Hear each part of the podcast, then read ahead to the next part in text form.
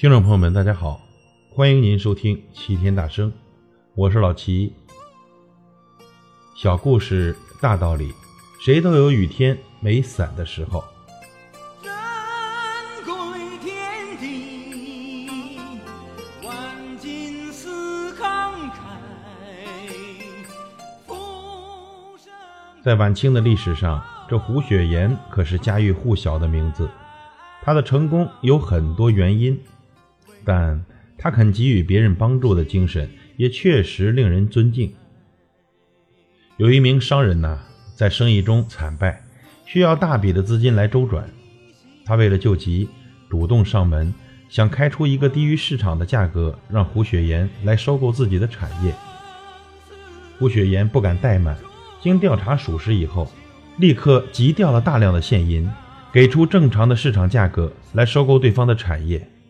那个商人惊喜而又疑惑，实在是不理解胡雪岩为什么到手的便宜都不沾，坚持按照市场价格来购买。胡雪岩笑着说：“你放心，我只是代为保管你的这些抵押的资产，等你挺过这个难关以后，随时都可以来赎回属于你的东西。”这商人感激万分，二话不说，签完协议之后，对胡雪岩表示了自己的敬意后，便含泪离开了。这商人走后，胡雪岩的手下们纷纷不解，大家问：“先生，为何送上门的肥肉您都不吃？不但不趁对方急需钱时叫个低价，还要给对方银子呢？”胡雪岩喝了口茶，讲述了一段年轻时候自己的遭遇。在我年轻的时候，我只是店里的一个小伙计，经常帮着东家四处催债。一次，正赶往另一户债主家中的我，突遇大雨，路边的一位陌生人也被雨淋湿。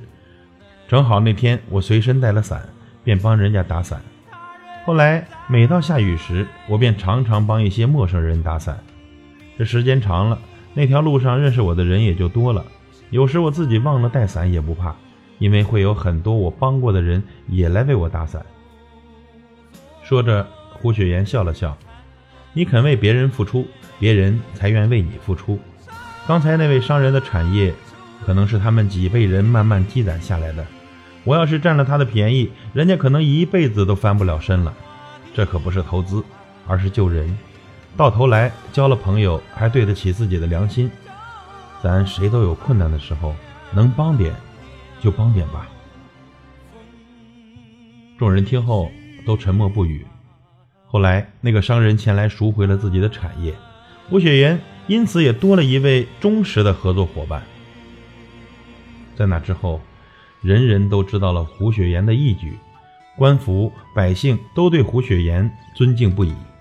胡雪岩的生意也好得出奇，无论经营哪项行业，总会有人帮忙，也有数不清的客户来捧场。不在别人遇到苦难时袖手旁观、无动于衷，不在别人落难时不闻不问、落井下石，肯为别人打伞，才是一生最大的财富。朋友们，人生在世，并不是充满竞争和掠夺，更多的是共赢。有了这种人格，人生一定会收获物质和精神的双重财富。